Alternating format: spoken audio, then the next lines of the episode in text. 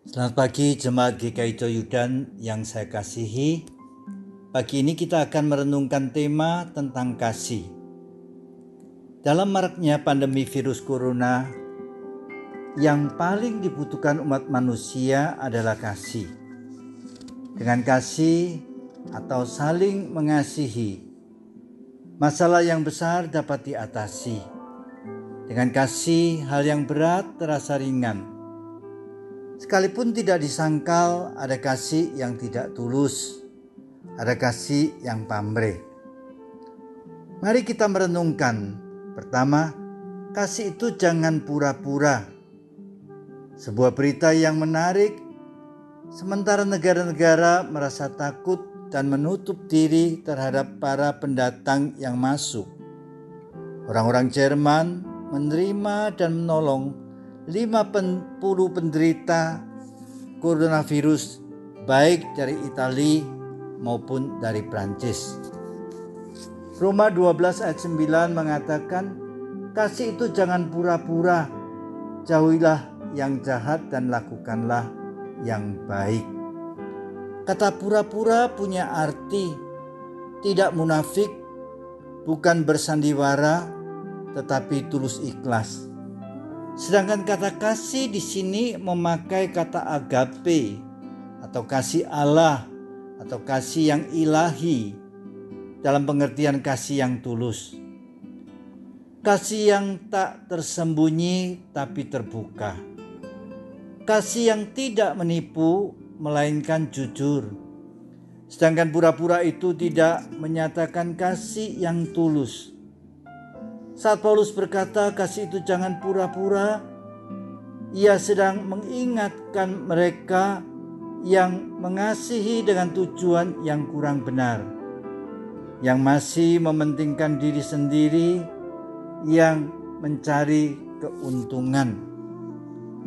Sebuah video klip yang lagi viral tentang sepasang muda-mudi dari Italia yang akan menikah di mana si wanita terkena virus corona.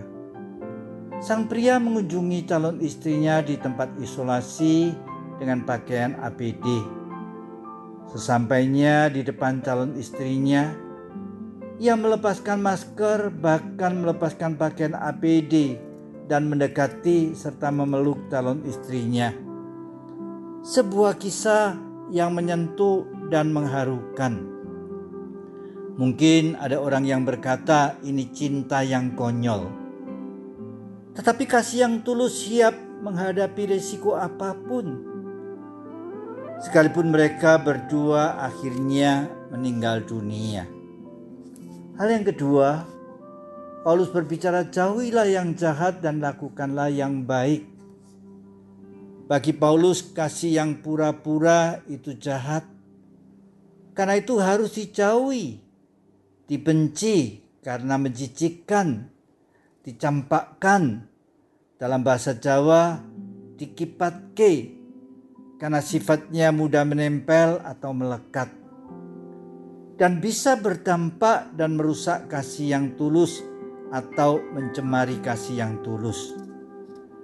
Sebaliknya orang percaya harus terus berjuang untuk melakukan yang baik Kasih yang tulus bukan sekedar menyentuh hati, tetapi juga dapat dirasakan.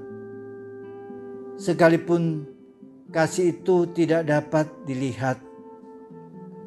37 tahun silam saya mengajak murid-murid sekolah dasar Kristen di Surabaya untuk melayani di sebuah panti asuhan. Mereka menyanyi dengan suara keras tetapi giliran anak-anak panti asuhan itu menyanyi, mereka menyanyikan lagu naungan jiwaku dengan lembut dan dengan penuh penghayatan. Sungguh sebuah lagu yang indah dan yang mengharukan. Sekalipun mereka tidak mengalami kasih orang tua selama di dunia ini tetapi mereka bisa merasakan kasih Tuhan yang memberi damai dan ketentraman. Mari kita bertanya pada diri kita sendiri, Apakah ibadah saya sekedar ritual? Apakah saya merasakan dan mengalami kasih Tuhan yang memberikan damai dan ketentraman? Biarlah melalui firman Tuhan ini bisa menjadi refleksi di tengah-tengah kehidupan kita. Terlebih lagi tatkala kita boleh dan sudah menikmati karya kemenangan Kristus lewat pasca yang kita alami.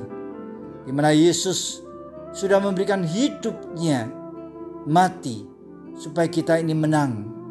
Sehingga kita juga boleh memiliki kasih yang tulus. Kasih yang boleh menyentuh dan boleh membangkitkan semangat sesama kita. Kini Tuhan menolong kita. Amin.